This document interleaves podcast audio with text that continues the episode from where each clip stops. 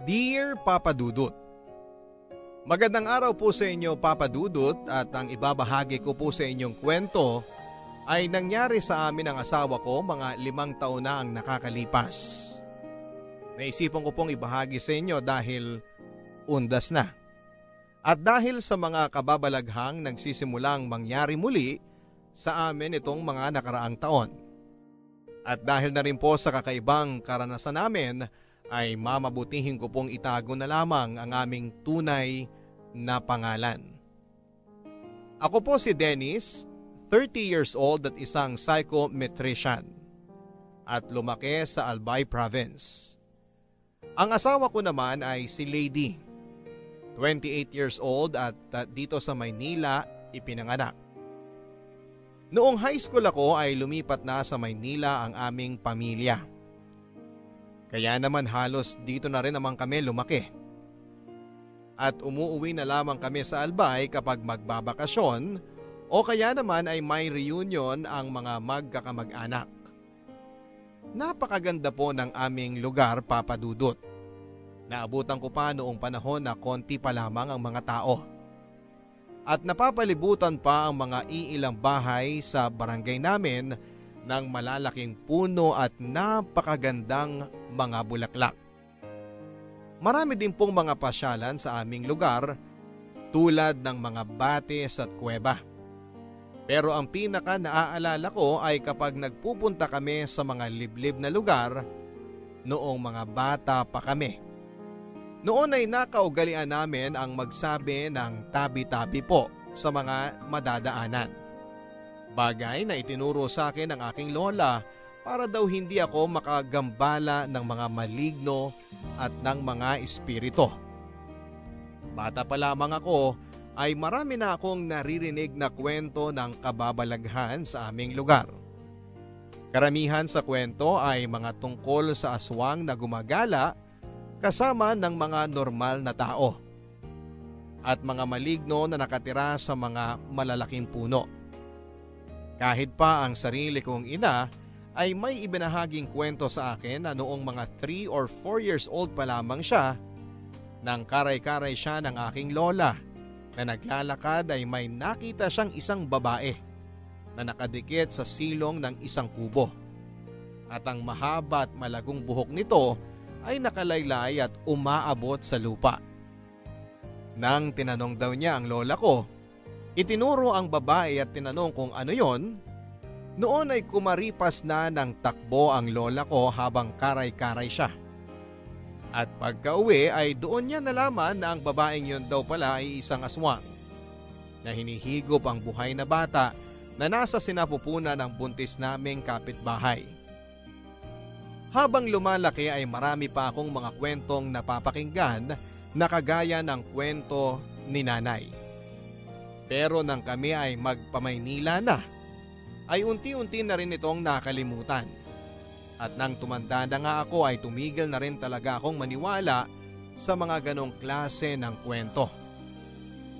Graduate kasi ako ng psychology papadudot. Kaya para sa akin, ang mga ganoong bagay ay baka bunga lamang ng imahinasyon. O kung hindi naman, ay sigurado akong pinaglalaroan lamang sila ng kanilang mga utak. At may siyentipikong paliwanag kung bakit sila nakakakita at nakakaranas ng kababalaghan. Noong nasa Maynila naman kasi ako ay halos wala na rin naman akong naririnig ng kwento tungkol sa mga aswang at maligno. Maliban na lamang sa mga paminsang kwento ng mga kakilala ko tungkol sa mga multo na nakita o naramdaman nila. Pero hindi ko akalain na ako mismo ay makakaranas ng kababalaghan papadudot. At hindi lang isang beses, kundi maraming beses pa. At ang pinakamasaklap ay ang malagay pa sa kapahamakan na ang ngayon ay asawa ko ng si Lady. Three years ago nang magkaroon ng grand reunion ang aming mga kamag-anak sa Albay. Noon naman ay isinama ko na si Lady para formal na ipakilala sa kanila bilang GF ko. Si Lady po ay isang mahinhin, mahiyain pero matalino at magandang babae. Mestisahin din po siya. May pagkakahawig po kay Janine Gutierrez. Bago po ang reunion naming yon, ay mga dalawang taon na rin po akong hindi bumibisita sa aming probinsya. Kaya talagang nagulat ako sa mabilis na developments sa aming lugar, lalo na sa mga bandang bayan kung saan ay napakarami ng mga building at tabi-tabing bahay na nakatayo. Dumadami na rin po ang mga tao at halos talagang city na kung titignan. Naging maayos at masaya po ang aming reunion. At niloko pa nga ako ng mga kamag-anak ko na huwag ko na raw bibitawan pa si Lady. Kasi naka-jackpot na ako sa kanya. At binibiro pa nila ako na maging alerto daw ako dahil baka makakilala pa siya ng may mas itsura sa akin. Kaya baka magbago ang isip at iwanan ako. Ang hindi ko po akalain papadudod ay magkakatotoo pala ang pagbibiro nilang yon. At sa kakaiba at nakakapangilabot pang paraan. Bago kami bumalik sa Maynila ay nagkayayaan na mag-swimming kami sa isang batis sa amin. Tanyag po ang batis na yon sapagkat merong yung napakalaki at napakagandang puting-puting bato na sinasabi nila na noon ay pinamamahayan nga daw ng maligno. Pero nang dumating kami doon ay marami-rami ding mga turista. At ang kwentong-kwentong yon ay tila nakalimutan na rin ng marami. Dahil mahilig po sa photography si Lady ay hindi ko po namalayan Nalampas kalahating oras na po siyang nawawala at hindi pa bumabalik. Ang naisip ko ay baka naman naaliw sa tanawin kaya ginanahang kumuha ng letrato. Pero nang lumampas na ang isang oras na siyang nawawala ay kinabahan na ako. Nagsimula na po kaming hanapin siya. Nang makita po si Lady ay nakatulala lang siya sa harapan ng isang napakalaking puno ng akasya.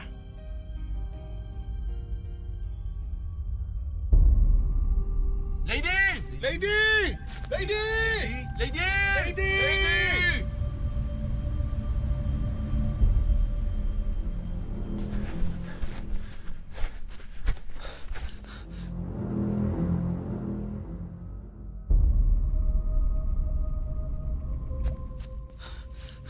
Babe! Lady! Mag-isang oras na kami naghahanap sa'yo. Babe! Uy, okay ka lang? Ha? Ano? Bakit tulala ka? Magtatatlong oras ka nang nawawala. Lampas isang oras ka na namin hinahanap. Dennis? Ha? Eh, kararating ko lang dito ah. Wala pang isang oras ako nang umalis dun sa may batis. Babe, tatlong oras ka nang nawawala. Lahat na kami mga lalaki hinahanap ka na eh. Teka nga, tawagan ko nga sila. Shucks, bakit patay phone ko? Marami pa akong battery kanina. Ayaw magbukas. Tatlong oras na akong nawawala? Paano nangyari yun? Oo, babe. Tara, bumalik na tayo. Lumulubog na yung araw. Oo nga, no? Kanina mataas pa yung araw. Ah, nalilito ko. Ano ba ang huli mong naaalala? Ang natatandaan ko, may nakita akong isang aso. Nasa gitna ng mga kakahuyan. Tahimik lang siya na nakatingin sa akin. Nung una, natakot pa ako kasi baka kagatin ako. Pero tahimik lang siya. Nakatingin. Nagtaka ako kung paano siya napunta doon. Ipuro kakahuyan yun at walang malapit na bahay. Tapos naaliw na ako sa kanya kaya pinidyohan ko siya. Tapos nun, sinundan ko na siya habang nagvi-video ko. Tapos ayun nga, tumating ka na. Pero wala naman akong asong nakita pagdating ko. Alam ko na, i-check natin yung camera mo kung ano ang nangyari. Ah, sige. Eto. I-play mo yung video. Ha? Paano nangyari yun? Bakit walang na-record? Baka naman sira yung camera mo. Ewan ko. Andito naman yung ibang mga picture na kinunan ko eh. Yung mga pictures natin sa batis nandito rin. Bakit yun lang yung sira? Lady, tara na! Hindi maganda ang pakiramdam ko sa lugar na to. Dito tayo. Teka, Naalala mo ba ba ang daan pabalik? teka. Nalilito na rin ako. Lady, baliktarin mo ang t-shirt mo. Ha? Baliktarin mo. Babaliktarin ko rin tong suot ko. Ha? Bakit? Basta gawin mo na lang.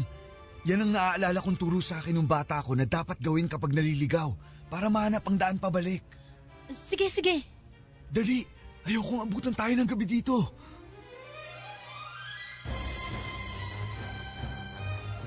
Hindi ko alam kung nakatulong nga ba, pero nahanap naman namin pabalik ni Lady ang daan. Nang ikwento namin ang nangyari sa liblib na lugar sa may akasya, ay sinabi kaagad ng mga pinsan ko at kahit ng mga matatanda sa amin na maaari nga daw na napunta si Lady sa lugar ng mga engkanto. Lalo pat ang mga malalaking puno tulad ng akasya at balete ay sinasabing bahay daw ng mga engkanto at lamang lupa. Mabuti na nga lang daw at nahanap ko kaagad si Lady dahil kung hindi raw ay baka nakuha ito ng mga engkanto. Ako pa ang nasisi kung bakit ko daw kasi hindi pinaalalahanan si Lady na magsabi ng tabi-tabi po, lalo pat dayuhan ito sa aming lugar. Bukod pa dyan ay meron kasing si Lady na nunal malapit sa mata. Kaya't sinasabi nila na isa rin daw ito sa mga dahilan kung bakit maaaring maging lapitin si Lady ng mga maligno at engkanto. Ako naman ay kahit na pinagbaliktad ko na rin ang t-shirt si Lady ay pati na rin ako ay sa puntong yun ay hindi pa rin masyadong naniniwala na gawa yun ng maligno. Sa isip ko ay baka naapektuhan lang ako ng sobrang kaba dahil sa pagkawala ni Lady kaya kung ano-ano ang mga naisip ko at nararamdaman. Inisip ko na lamang din na baka may kung anong halamang gubat lang si Lady na naamoy na nagkaroon ng epekto sa kanyang perception at memorya.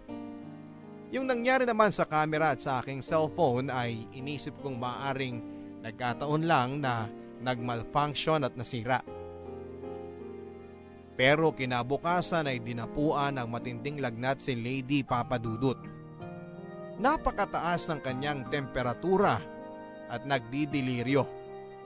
Dahil dito ay hindi na rin kami natuloy sa pag-uwi sa Maynila at isinugod namin siya sa ospital. Pagdating ng ospital ay hindi rin makita ng mga doktor kung ano ang mali kay Lady. Kahit na ano pong gamot ang ipainom sa kanya ay hindi bumababa ang kanyang mataas na temperatura. Kaya pumayag na rin po ako nang sabihin ng nanay ko na tumawag kami ng magtatawas. Akin na ang palanggana. Ito po,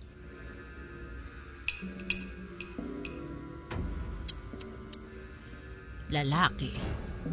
ano po? Pansinin mo ang forma ng mga patak ng kandila sa tubig. Hugis lalaki. Lalaki po yung maligno? Engkanto. At hindi lang basta ordinaryong engkanto. Isa itong prinsipe sa kaharian nila. Prinsipe? Bakit niya po binigyan ng sakit si Lady? May nasabi pa si Lady sa'yo na natapak ang nuno sa punso. O baka may pinitas siyang bulaklak o dahon sa kagubatan. Wa- wala naman po. Ang sabi niya lang po ay may nakita siyang aso sa gitna ng gubat. Tapos naaliw po siya dito at sinundan niya. Tapos nang nakita ko po si Lady ay naroon na siya. Tulala sa harap ng isang malaking puno ng akasya. Malapit siya sa puno ng akasya. Opo, bakit po? Nakursunadahan siya. Paano pong nakursunadahan? Kung prinsipe ang engkantong may gawa nito sa kanya at nakita mo siya na malapit sa akasya, ay baka gustong dalhin ng engkanto si Lady sa kaharian nila. Kaharian? Ang mga engkanto ay madalas na namamahay sa mga malalaki at matatandang puno. Maaaring puno lang ito sa paningin ng ordinaryong tao. Pero sa mga nakukursunadahan nilang mga tao, ay ipapakita nila ang tunay na anyo ng kanilang tirahan. Isang maganda at malaking palasyo. Pe- pero bakit naman po gustong dali ng engkanto si Lady sa kanila? Magandang dalaga si Lady. At kahit na nakaratay siya dyan ngayon at hindi ko pa nakakausap, ay huhulaan kong tahimik siyang tao at nagtataglay ng inosensya ng isang bata. Tama ba ako? Opo, tama po kayo. Ganyan nga po siya. Ang mga kagaya niya ang natitipuhan ng mga engkanto. Ibig niyo pong sabihin ay nagustuhan siya ng engkanto? Malaking posibilidad yon. At dahil hindi lang ito basta-bastang engkanto at mataas pa ang antas sa kanilang mundo, sa tingin ko'y gusto niyang gawing asawa at prinsesa si Lady. Paano po natin maliligtas si Lady? Ah, ano yun? Namatay ang kandila. Siya yon. Yung, yung engkanto po? Oo. Ipinararamdam niya sa atin ang lakas niya. Susubukan ko ang lahat ng aking makakaya anak. Pero ngayon pa lang ay sasabihin ko na sa iyong malakas ang puwersa ng karibal mo. Maaaring mapalis ko siya ngayon. Pero hindi ko masisiguro na hindi siya magbabalik. Ikinalulungkot ko. Pero sa mga kagaya ng engkantong ito, sa tingin ko'y hindi siya titigil hanggat hindi niya nakukuha si Lady.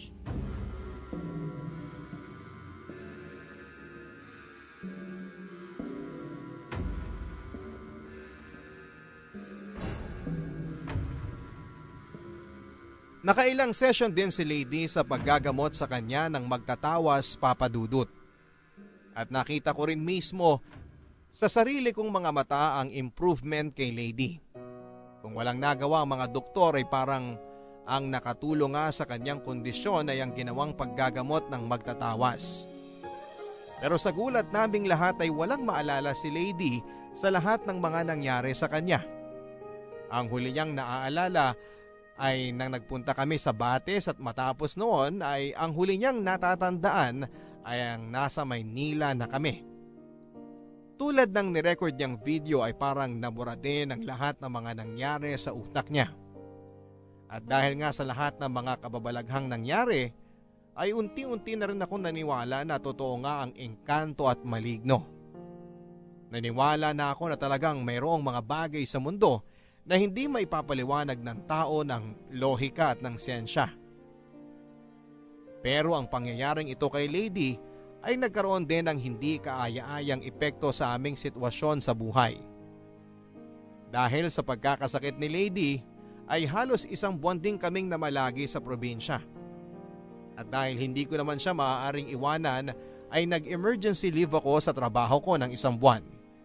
Mabuti na nga lang at mababait ang aking mga boss at pinayagan nila ako. Si Lady naman ay hindi pinalad. Dahil mahigpit ang kanyang kumpanya ay napilitan tuloy siyang mag-forced resignation. At matapos noon ay nahirapan na rin siyang makahanap pa ng bagong trabaho. Mula kasi nang mangyari yon kay Lady ay parang may nagbago na rin sa kanya. Mas naging tahimik siya at withdrawn. Sa aking obserbasyon ay gumaling man siya sa kanyang pisikal na katawan. Ay naapektuhan naman na nangyari sa kanya ang kanyang kaluluwa at pagkatao. Ako rin ay medyo na-guilty sa mga nangyari papadudot. At nahiya ako sa kanyang pamilya. Kung hindi kasi sa akin na dinala ko siya doon at kung binantayan ko lang siya at sinamahan ng sa lahat ng oras ay baka hindi yun nangyari. Kaya mula noon ay mas naging malaki ang naramdaman kong responsibility kay Lady. Obligasyon kong maibalik siya sa dati. At kung may mangyaring masama sa kanya dahil sa pangyayaring yon ay hinding hindi ko mapapatawad ang sarili ko. Ipinangako ko din sa sarili ko na kahit na ano pang mangyari, hinding hindi ko iiwanan si Lady. Nang nasa Maynila na kami ay sinamahan ko si Lady na magpatingin sa isang psychologist. Mabuti na nga lang po at ako ay isang psychometrician kaya naman naging madali sa akin ang makahanap ng therapist na mura lang maningil. Ayon sa pagsusuri ay meron daw depression si Lady. At matapos ng ilang session ay sa awa ng Diyos ay bumuti-buti naman ang kanyang kalagayan. Unti-unti nang bumalik si Lady sa dati niyang ugali na magiliw at optimistic. At nang siya ay gumaling na, ay naging madali na rin muli sa kanya ang makahanap ng bagong trabaho. Bumalik na sa dati ang buhay namin papadudot. Naging maayos naman si Lady sa kanyang bagong trabaho at ako naman ay balik sa dati na rin na walang masyadong inaalala. Kaya nang kami ay mag-anibersaryo ay minabuti ko rin na mag-propose sa kanya na magpakasal. Nasinagot naman kaagad ni Lady ng kanyang matamis na oo.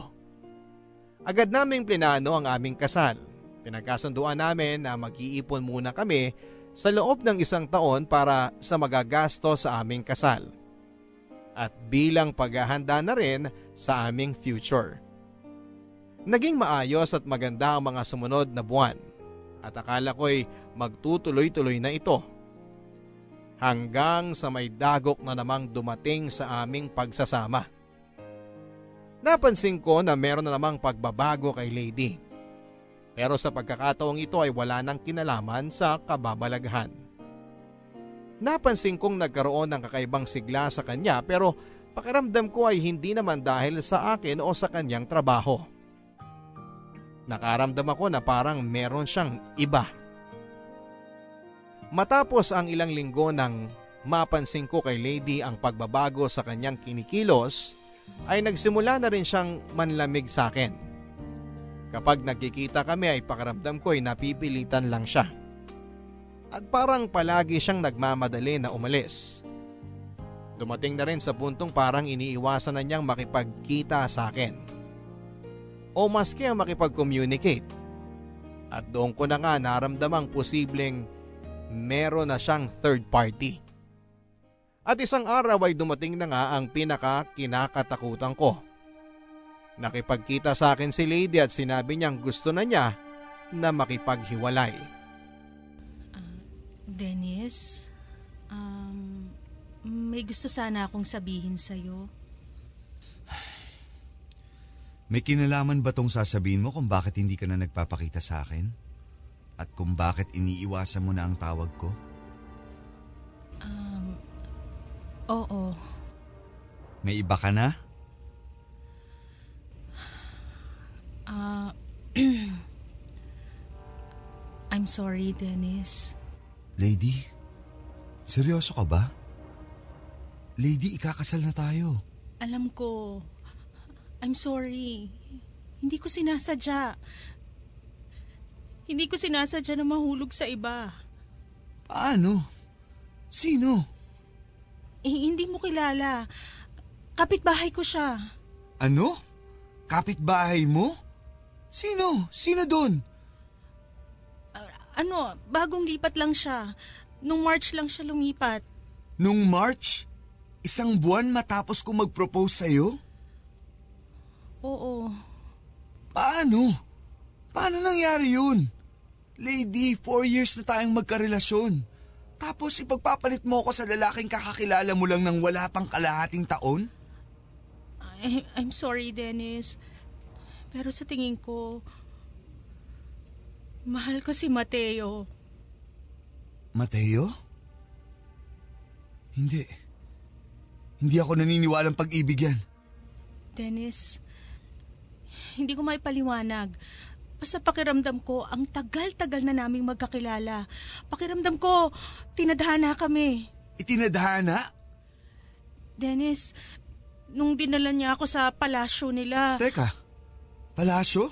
Ah, hindi, I mean, ano, sa bahay nila. Hindi, malinaw na sinabi mo sa akin ang salitang palasyo. Na mali lang ang dinig mo. Lady, kilala kita. Magsabi ka sa akin ng totoo. Sabihin mo sa akin ang lahat. Dennis, alam ko na mahirap paniwalaan ang mga susunod kong sasabihin. Pero, may palasyo si Mateo. Natatandaan mo ba nung buong araw kitang hindi kinontak? Lady, hindi mo lang ako isang araw hindi kinontak. Dalawang linggo kang hindi nagparamdam.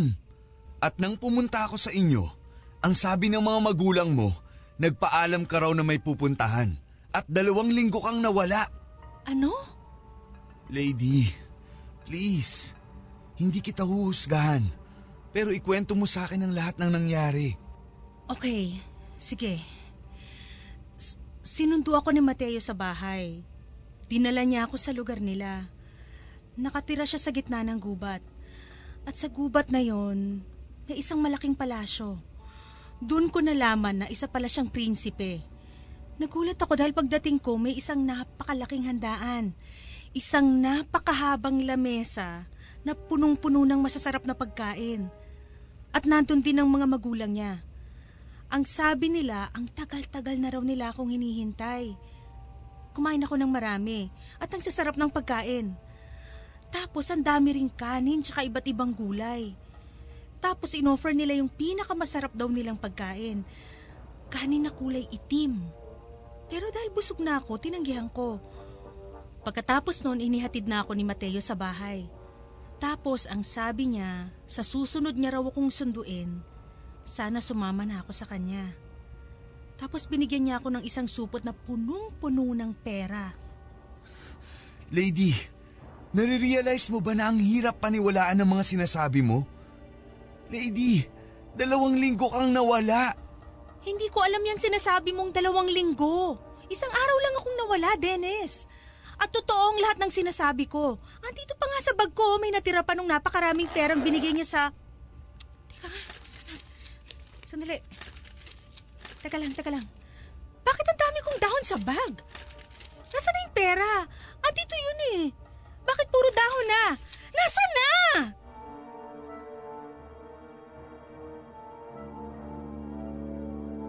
Gusto ko sanang dalhin si Lady sa psychiatrist pero ang unang kutob kong naramdaman ay hindi ordinaryong sakit ang dumapo kay Lady Papadudut. Masyadong malapit ang kinuwento niya sa mga nabanggit dati ng magtatawas, ang tungkol sa palasyo, ang tungkol sa engkantong prinsipe na gustong asawahin si Lady. Bukod pa dyan ay alam kong kapag dinala ko si Lady sa ospital at kinonfine, agad siyang mapupunta sa psychiatric ward at papainumin ng kung ano-anong gamot. At oras na ipasok ko siya roon ay mahihirapan na akong ilabas siya. Pero ang pinakakinakatakutan ko ay baka hindi ko na siya mailigtas sa loob ng ward kung sakaling doon siya matsyempohang sunduin ulit ng engkanto. At baka sa pagkakataong yon ay tuluyan na ngang sumama si Lady sa kanya. Dahil sa nangyari ay agad kong inalerto ang mga magulang ni Lady. Ipinaliwanag ko sa kanila ang pagkakatugma ng mga sinabi nito sa akin sa mga sinabi dati ng magtatawas. At dahil maski sila ay hindi may paliwanag, ang mga nangyayari ay pumayag din sila na huwag munang dalhin sa psychiatrist si Lady. Sinabihan ko na lang sila na huwag munang papasukin sa trabaho si Lady at huwag hayaan na mawalan ito ng tagabantay. Agad ko rin kinontak ang mga kamag-anak namin sa probinsya at ipinahanap ang nagtawas kay Lady. Ngunit sa kasamaang palad ay nalaman nila na namatay na pala ito ang magtatawas. Hindi man sinabi sa amin ang dahilan ay natakot ako na baka may kinalaman sa pagtulong niya kay Lady ang kamatayan ng matanda. At dahil dito, mas lalo akong nabahala para kay Lady. Kaya agad akong nagpaalam ng leave sa trabaho at nakisuyo sa mga magulang ni Lady na doon muna ako manirahan sa bahay nila upang bantayan ito. Ikinulong namin si Lady sa kanyang kwarto na siyang kinagalit niya ng husto. Nang magsimulang magalit at magwala si Lady ay napilitan na rin kaming itali ang kanyang mga kamay sa kama. Awang-awa ako kay Lady Papadudot at alam kong maski ang mga magulang niya ay awang-awa na rin sa kanya. Pero minabuti namin at tibayan ng loob para na rin sa ikagagaling ng aming minamahal. Pakawalan niyo ako, Ma! Pa! Pati ba naman kayo gagawin niyo sa akin to? Anak, patawarin mo kami. Kapag hindi namin to ginawa, baka magwala ka na naman at masaktan mo lang ang sarili mo. Ako! Alam ko namang yung si Dennis ang may pakana ng lahat ng to eh! Dennis, walang iya ka! Lady, parang awa mo na. Kumalma ka na. Ginagawa lang namin to para sa kapakanan mo. Anong kapakanan? Alam ko naman kung anong dahilan kung bakit mo ginagawa to eh! Nagagalit ka! Nagagalit ka dahil nakipag-break ako sa'yo! Lady, hindi yun ang dahilan. Lady, may sakit ka. Kailangan muna namin gawin to hanggat hindi ka pa gumagaling. Wala akong sakit! Hindi ba malinaw sa'yo? Hindi ikaw ang mahal ko! Si Mateo! Si Mateo ang mahal ko! Bitiwan niyo ako! Ah! Ah! Lady, parang awa mo na anak, kumalma ka na. Hindi! Pakawalan niyo ako dito! Susundayin ako ni Mateo at sasama ako sa kanya! Ah! Please, Lady, parang awa mo na. Kung dumating ulit si Mateo, huwag kang sasama sa kanya. Mapapahamak ka lang. Nagsiselos ka lang. Pakawalan niyo ako dito. Huwag niyong hintayin na magalit si Mateo dahil papatayin niya kayo! Papatayin niya kayo! Ah! Diyos ko! Niyo ang anak ko! Huwag na huwag mong gagawin niya pagkukrusahan ako! Dennis,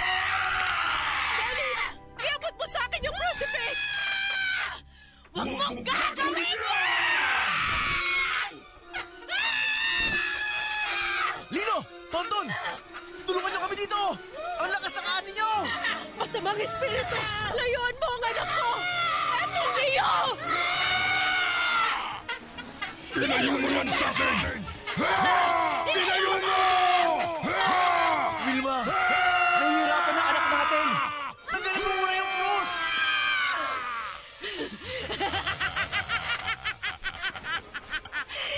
Niyo kami mapipigilan ni Lady! Dennis! Hindi ka mahal ni Lady! Sa akin siya sasama! At wala ka nang magagawa! Hindi! Hindi ako papayag! Mahal ko si Lady! Nagmamahalan kami!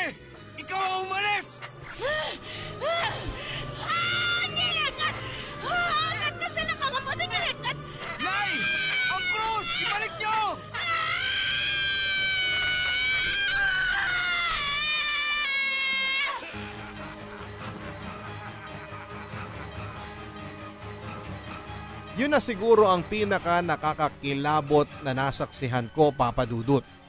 Kitang kita ko at dinig na dinig ko kung paanong nagbago ang pagkatao at ang boses ni Lady at naging isang lalaki. Iba din ang taglay niyang lakas at kahit na limang tao kami na sumusubok na itali siya at pakalmahin ay hirap na hirap kami sa panlalaban niya. Halos magkasugat din ang mga paa at braso ni Lady sa pagkakatali at panlalaban niya. Kaya minabuti naming palitan na rin ng tali ng mas makapal na tela. Noong una ay talaga rin nanlalaban si Lady kapag dinidikitan namin siya ng krus o ng rosaryo. Pero nang tumagal ay kumalma na rin ito at hindi na nanlaban. Pero kapag inilalayo namin ang krus ay bumabalik na naman siya sa nakakapangilabot niyang pagsisigaw at pagwawala. Kaya naman minabuti na rin namin na hindi na alisin sa tabi niya ang krus kahit para kumalma na siya. Para makasigurado kaming hindi na siya muling aatakihin ng engkanto. Pagkatapos ng dalawa o tatlong araw ay kumalma na talaga ng husto si Lady. At unti-unti na rin bumalik ang kanyang sariling huwisyo. At tulad ng dati ay wala na naman siyang maaalala. Nagulat na lamang siya nang makita niyang nakatali siya sa kama at may katabing mga krus. At kahit pa umiyak ng umiyak at magmakaawa sa amin si Lady ay hindi kami pumayag nakalagan siya. Sa takot na baka bumalik na namang muli ang pag-atake ng galit na galit na engkanto. At kahit na kumalma si Lady Papadudot ay patuloy naman siya sa pag-iyak sa mga sumunod na araw. May mga oras pang tulala na lang siya habang nakaratay. At kahit na nakalimutan niya ang nangyaring pagwawala niya at tilang pagsapi sa kanya ng engkanto ay hindi naman niya nakalimutan na gusto niyang sumama dito. Hindi ko nga alam papadudol kung matatawa ako o magagalit o maiiyak na lamang.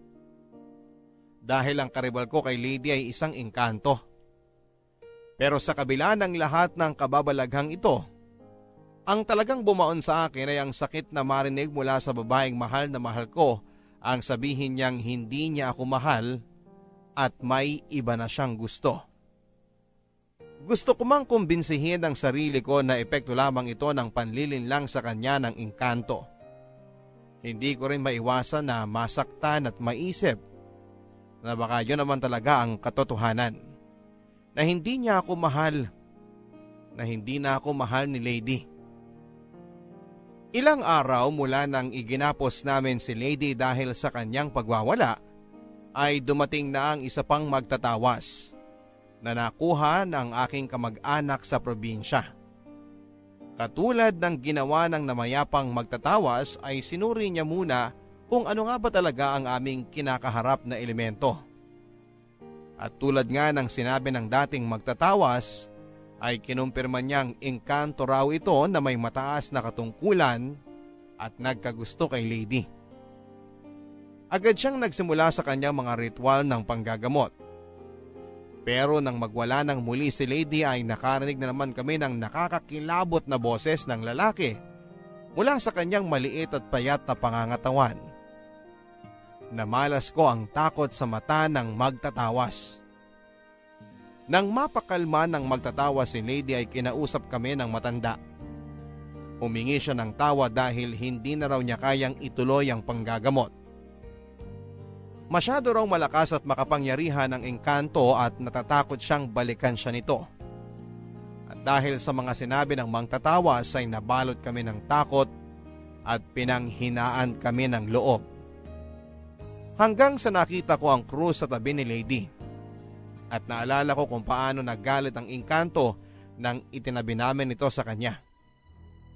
Dito ako nakaisip na kumausap ng pare Anong may paglilingkod ko sa iyo, iho? Um, Father, may gusto po kasi sana akong ikonsulta sa inyo. Ah, sige. Ano yun? Um, Father, paano po ba magpa-exercise? Exercise? Hmm. Bakit? May kakilala ka bang sa tingin mo ay sinasapian ng demonyo? Ah, uh, Father, hindi po demonyo. Engkanto po. Parang naengkanto po kasi yung girlfriend ko. Alam mo, iho, sa simbahang katoliko, mapaengkanto pa yan, lamang lupa o maligno. Manifestasyon lang ang lahat ng yan ng demonyo. De- demonyo po yung umatake sa girlfriend ko? Sa ating paniniwala, dalawa lamang ang puwersang mayroon sa mundo. Ang demonyo at ang Diyos. Mapanlin lang ang demonyo at may kapangyarihan itong mag-iba-iba ng anyo depende kung saan tayo pinakamahina at madaling mamanipula nito. At kung tutusin ay hindi lang supernatural ang anyo ng demonyo. Namamalas din natin ang puwersa nito sa tuwing nagpapatalo tayo sa temptasyon ng kadiliman. Ang pagnanakaw, ang pagpatay, at pananakit sa kapwa, at iba pang mga makasalanang gawain, mga pangyayari din yan kung saan namamalas natin ang impluensya ng kadiliman. Um, pero bago ang lahat, ano ba ang nangyari sa girlfriend mo? Father, nagsimula po kasi ang lahat ng magbakasyon po kami ng girlfriend ko sa probinsya. Lady po ang pangalan niya. Isang araw, nang namasyal kami sa may batis doon, nawala po siya ng matagal. At nung matagpuan ko siya, nakatulala na lang siya sa harapan ng isang malaking puno. Matapos po nun, Nagkasakit siya at hindi makita ng mga doktor kung ano ang dahilan ng sakit. Nang nagpatawas po kami sa manggagamot dun sa amin, sinabi na may nagkagusto daw sa kanyang engkanto. Nangyari po yun mga isang taon nang nakakalipas. Hmm. Pinagamot niyo siya sa isang albularyo? Ah, uh, opo eh. oh, sige. Tapos, ano na nangyari? Matapos po naming magpatawas, bumalik naman sa normal si Lady. Pero isang buwan matapos ko mag-propose sa kanya ng kasal, kinausap niya ako na gusto na raw niyang makipag-break. Dahil iba na raw po ang mahal niya. At nang ikinuwento po niya kung saan niya nakilala at ang pagkatao ng lalaking yun, tumugma po dun sa description ng magtatawa sa engkantong nakita niya na nagkagusto kay Lady. Hmm. At nagsimula ulit siyang atakehin ito nung mag-propose ka sa kanya ng kasal? Opo, Father. At nung hindi po ako pumayag, doon na po siya nagwala. At dahil din po kakaiba na yung pagwawala niya, ikinulong po namin siya sa kwarto at iginapos sa kama. Iginapos niyo siya? Opo, Father. Wala na po kasi kaming ibang choice dahil nagwawala po siya at natakot kaming baka saktan niya ang kanyang sarili. Sinasabi niya rin po na susunduin daw po kasi siya ulit ng engkanto at sinabi niyang sasama na siya dito. At saka, Father, nung idinikit po ng nanay niya ang krus sa kanya, bigla pong nagiba ang boses niya. Nakakapangilabot po. Tapos bigla po siyang naging malakas. At lima pa kami na nagtulong-tulong para lang mapigilan siya sa pagwawala niya. Katakataka ang mga pangyayari yun, ano? Pero, alam mo iho, hindi kasi kami basta-basta pwedeng gumawa ng exorcism hanggat hindi na-rule out ang ibang factors. Naikonsulta niyo na ba siya sa psychiatrist? Father, hindi pa po. Natatakot kasi kami na baka lumala lang siya kapag ipinasok namin siya doon. Pero kailangan iho. Alam kong hindi ito ang inaasahan mong sagot mula sa isang pari na katulad ko. Pero kailangan muna nating masiguro na ang pagwawala ni Lady ay hindi dahil sa ibang bagay na pwede namang masolusyonan ng gamot at therapy. Lalo pat nabanggit mo na ikakasala dapat kayo. Alam naman nating lahat na ang pagpapakasal ay isang napakalaking life decision na maaaring makapagbigay ng matinding stress sa isang tao psychologically. Father, please, parang ahawan niyo na po. Kahit bisitahin niyo lang po muna si Lady. Pero sige po, pangako. Pagkatapos po nun, kukonsulta po kami sa isang psychiatrist.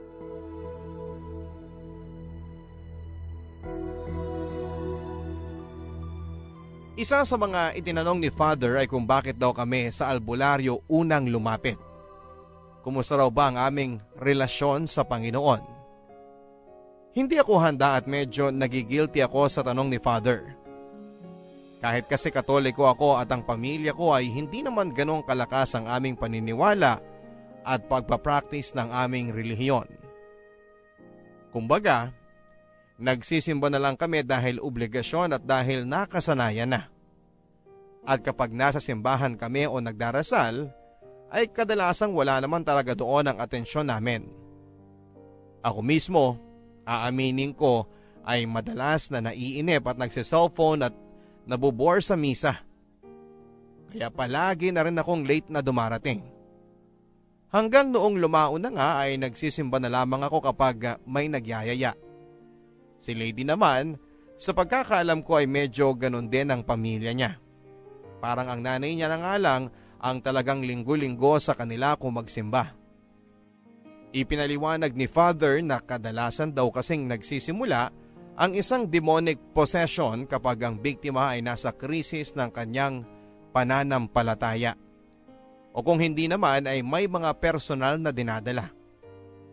Sinabi din niya na dapat daw sana ay hindi muna kami kumonsulta sa magtatawas dahil isa daw itong forma ng occult at ang mga paganong paniniwala at practices na tulad daw noon ay maaaring gamitin din ng demonyo bilang lagusan nito. Matapos ng aming pag-uusap ay inischedule ni Father ang pagbisita niya kay Lady. Pinayuhan din niya ako na mangumpisal at kung maaari daw, pati na rin sana ang lahat ng nakapalibot kay Lady. Mahalaga daw kasi na maihanda muna namin ang aming mga sarili at pagtibayin ang paniniwala sa Panginoon upang hindi rin kami atakihin ng demonyo. Lalo pat parang kinakalaban na rin namin ito sa kagustuhan naming mailigtas si Lady. Magkukumpisal na rin sana ako kay Father pero sa kung anumang kadahilanan papadudot ay bigla akong inatake ng hika. Bukod sa lampas ng isang dekada nang huli akong magkumpisal, ay meron din akong kasalanang mga nagawa sa buhay na parang hindi ko pa kayang sabihin sa ibang tao. Kahit nasa pari pa.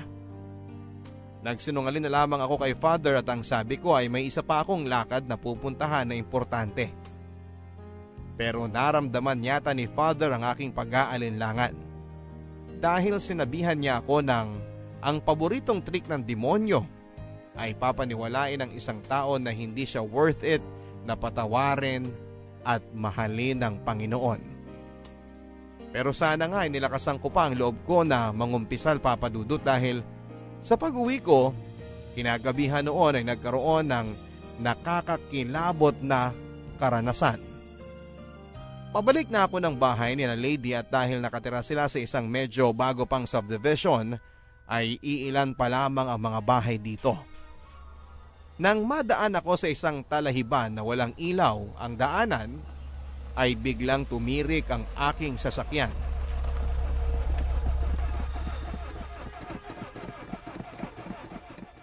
Ano ba to? Bakit tumigil?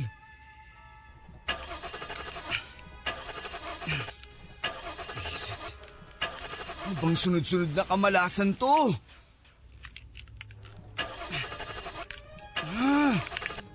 Bakit ayaw? Yung makina kaya? Hindi naman nag-overheat. Wala namang problema.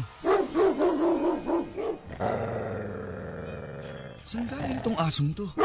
Doggy, huwag mo akong lapain. Mabait ako.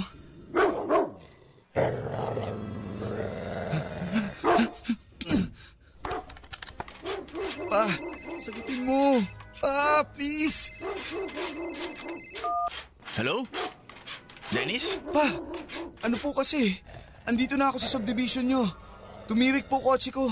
Pero hindi po ako makalabas ng kotse kasi may aso na gusto akong kagatin. Ah, ah, ganun ba?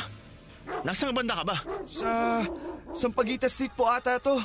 Basta yung puro talahib pa. Ah, okay, sige, sige. Teka po. Ayan, parang nawala na yung aso. Subukan mo kaya uli i-start yung kotse. Sige po. Pa, ayaw pa rin po mag-start eh. Pero yung headlights bumukas na. Dennis? Ayos ka lang ba, anak? Pa, ano po kasi? May lalaki na nakatayo sa harap. Paanong lalaki? Eh di, humingi ka ng tulong. Hindi po siya gumagalaw pa. Nakatayo lang po siya. Nakatingin sa akin. Ano? Oh, bakit anak? Pa, namatay ulit yung headlights. Nasaan na yung lalaki? Sobrang dilim po. Hindi ko po... Ha? Dennis? Ah, bumukas ulit yung headlights. Mas malapit na yung lalaki. Mga isang dipa na lang ang layo sa kotse. Kausapin mo kaya? Wala po siyang muka. Ano? Ha? Pa! Namatay ulit yung headlights! Please! Parang awan niyo na po! Puntahan niyo na po ako dito! Isama niyo na rin si Tonton! Tulungan niyo ako! Hindi ko alam kung nasa na yung lalaki! Baka kung anong gawin niya sa akin! Ah! Ah! Pa! Bilisan niyo! Ah! Niyulog niyo dyan tong kotse! Puntahan niyo na ako! Eh, sino magbabantay kay Lady kung pumunta kami dyan? Pa! Ang hirap sa'yo, Dennis. Bukod sa napakamakasarili mo na, ay napakaduwag mo pa. Kaya ayaw na sa'yo ni Lady eh. Dahil wala kang kwentang lalaki. Ah! Boss! Boss! Gising! Ha? Boss! Kanina pa po kayo tulog dyan. Muntik na nga naming pwersahin buksan tong pinto eh. Anong nangyari? Nagro-ronda po kami. Tapos naabutan namin kayo dito patay ang makina ng sasakyan. Okay lang po ba kayo? Ha? Wala bang ibang tao kayong nakita dito? Wala po. Kayo lang po. Patayin sasakyan nyo tapos natutulog kayo sa loob. Delikado pa ho yun dahil sobrang dilim ho dito. Buti wala hong aksidenteng nangyari.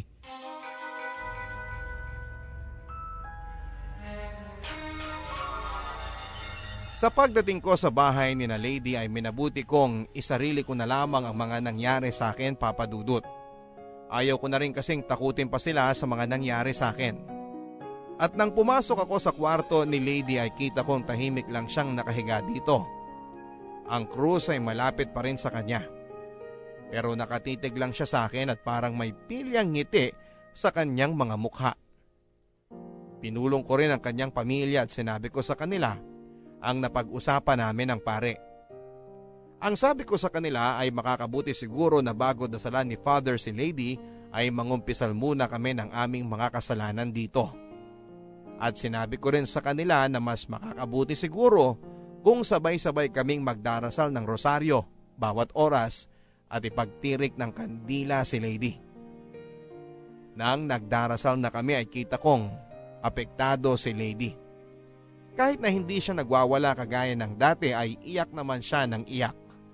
Nagmamakaawa na itigil na raw namin ang ginagawa namin dahil lang sakit daw sa tenga at para daw pinupunit ang kanyang kalamnan. Kahit na naaawa kami ay pinagpatuloy lang namin ang pagdarasal at hindi kami tumigil. Nairaos namin ang gabing yon nang wala namang ibang kababalaghan pang nangyari at minabuti naming maghalinhina ng tulog at palaging dapat ay may isang gising para magbantay kay Lady. Kinabukasan papadudod sa pagdating pa lang ng pare ay hindi na mapakali si Lady. At nang isa-isa na kaming nagkumpisal sa pare ay kung ano-ano rin ang mga lumalabas sa bibig ni Lady. Tawa ng tawa Nagmumura, nagagalit at nagsasabi ng kung ano-anong mga nakakahiyang bagay tungkol sa bawat isa sa amin. Pero nilaksa namin ang aming loob at pinagpatuloy lang namin ang mga ginagawang paglilinis ng kasalanan. At kita ko rin na parang pinapawisan si Father. At ramdam kong nahihirapan siya sa kanyang ginagawa. Hindi nagtagal ay hindi na nakayanan ni Father at tumawag pa siya ng isa pang pare na makakatulong sa kanya at silang dalawa na ang nagtulong na dasalan si Lady. Habang dinadasalan at winiwisikan ng pari si Lady ng holy water, ay nagwawala ito. At hindi nga tumagal at lumabas na naman sa kanyang bibig ang nakakakilabot na boses ng lalaki. Kung ano-anong mga masasama at mahahalay na bagay ang sinasabi niya. At dumating pa sa puntong nagsasalita ito ng lingwahe na hindi namin maintindihan. Hindi nagtagal ay kumalma na rin si Lady at nakita ko sa kanyang mga mata na nanumbalik ang kanyang huwisyo. Pero dahil sa pagod na rin siguro ay nakatulog na lamang ito. Bago umalis ang pare ay binigyan niya kami ng mga medalyon. St. Benedict's Medal. Ito raw ay isang mabisang medalyon na pangontra sa demonyo at iba pang puwersa ng kapahamakan at kadiliman. Ang bilin niya ay ipasuot daw namin ito kay Lady upang maprotektahan siya nito. Pero mas magiging mabisa daw ito kung kaming lahat ang magbabalik loob sa Diyos. At kung mas pagtitibayin namin ang aming paniniwala sa awa at kapangyarihan ng Panginoon. De- Dennis? Lady? Dennis, mm, bakit ako nakagapos? Ha? Wala kang maalala? Bakit niyo ako ginapos? Lady, kasi nagkasakit ka. Nagwawala ka. Ako? Nagwawala? Oo. I- hindi ko maintindihan. Wala akong maalala. Pabayaan mo na muna. Magpahinga ka na lang muna at huwag mo nang isipin yon. Dennis, tanggalin mo nga tong mga to. Nahihirapan ako. Eh, hindi ako makakilos. Ha? Dennis, please. Masakit ang katawan ko. Ang sakit nitong mga kamay at pa ako. S- sige. Pero teka, isusuot ko muna to sa'yo. Huwag mo munang tatanggalin. Ano to? St. Benedict's Medal. Dennis, naulit na naman ba yung nangyari sa akin dati nung magbakasyon tayo sa inyo? Oo. Sige, wag mo na lang muna akong kalagan. Sigurado ka? Oo, Lady, ano ba ang huli mong naaalala? um, aso. May naaalala kong aso. Nadaanan ko. Nakatayo siya malapit sa isang puno. Pauwi na ako nun sa bahay. Yun lang ang naaalala mo? Oo, pero nitong mga nakaraang buwan, may mga pagkakataon akong nagugulat ako kung bakit ako nasa lugar na yon. Dennis, natatakot ako.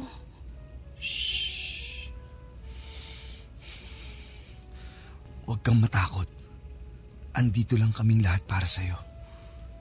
Yayakapin kita. Poprotektahan kita. Pero paano kung ikasal na tayo tapos mangyari uli sa akin to? Ikasal? Hindi mo na naaalala na nakipag-break ka sa akin? Ha? Bakit ko naman gagawin yun? Hindi ko nga rin alam. At dahil nga rin doon, kaya ako naisip na baka bumalik yung kondisyon mo dati. Dahil alam ko na mahal kita at mahal mo rin ako. Maraming salamat at nagtiwala ka sa akin. Maraming salamat at hindi mo ko iniwan. Hinding hindi kita pababayaan at iiwan, lady. Hanggang kamatayan.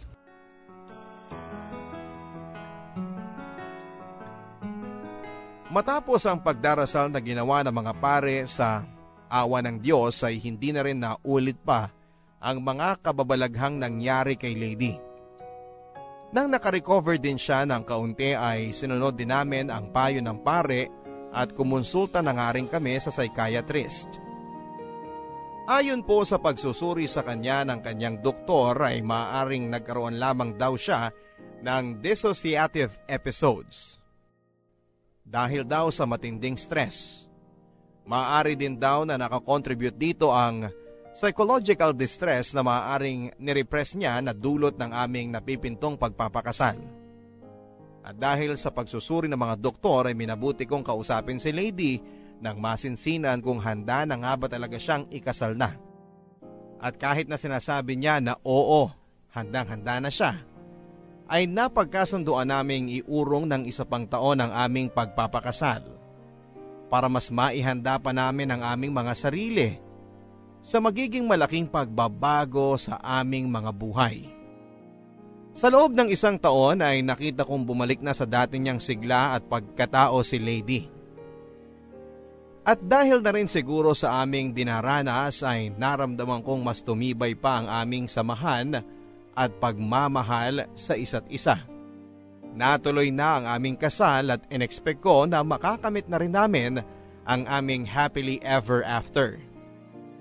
Isang taon matapos manganak si Lady ay bumukod na rin kami ng tirahan papadudot. Nakabili kami ng isang maliit na bahay sa isang subdivision sa Las Piñas.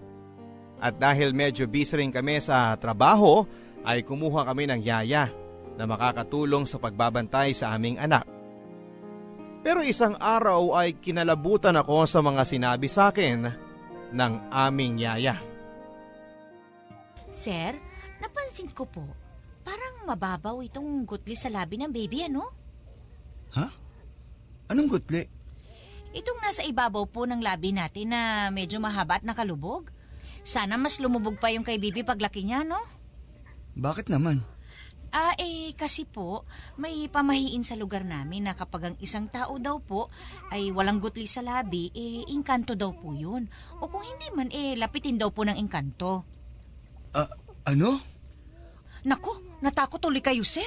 Eh, huwag po kayo mag-alala. Kasabihan lang naman yun dun sa amin. Ah, nga pala, sir, kagabi pala nung wala kayo ni ma'am, may pumunta dito na weirdong lalaki. Tis oras ng gabi. Lalaki? Nakausap mo? Opo. Natakot nga po ako nung una kasi dis oras na ng gabi. Tapos may nagdodoorbell. At dahil natakot po ako, eh, nagmasid muna ako sa bintana. Sinilip ko lang siya ng matagal. Tapos natakot po ako kasi nakatayo lang siya doon sa labas ng gate. Hindi gumagalaw. Akala ko nga estatwa. Eh, tapos nagdoorbell ulit. Kaya napilitan na po akong labasin siya. Anong sabi niya? Hinahanap niya po kayo ni ma'am. Bakit niya daw kami hinahanap? Eh, hindi naman po niya sinabi kung bakit. Basta nung sinabi ko po na wala kayo, ang sabi niya lang eh, alagaan kong mabuti si baby. Tapos babalik na lang daw po siya pag 7 years old na si baby. Ano? Oo nga po eh. Kaya nga po ang weirdo nung lalaki. Pero po ba kayong nakaaway o kakilala na may tililing? Oh, wala.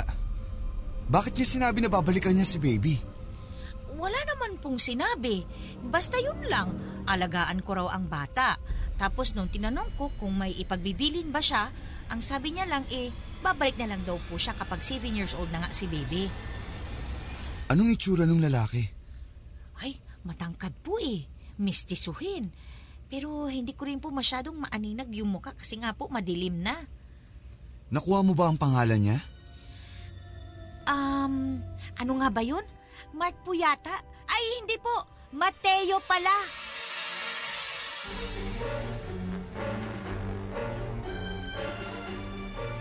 Tumaas ang balahibo ko sa katawan nang narinig ko ang pangalang binanggit ni Yaya Papadudut. Akala ko'y natapos na ang nakakakilabot na bahagi na yon ng aming buhay. Pero mukhang hindi pa pala namin ito natatakasan. Naisipan namin na lumipat ni Lady pero alam naming mahihirapan kaming gawin yon lalo pat nakapagsimula na kaming maghulog sa bahay. At isa pa ay wala rin naman kaming kasiguraduhan na kapag lumipat kami ay hindi na kami masusundan.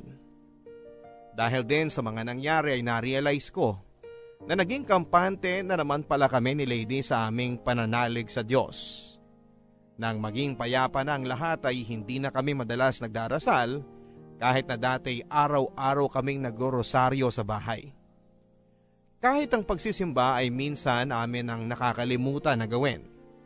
Kaya binalik namin ni Lady ang habit ng pagdarasal at pananalig sa Diyos.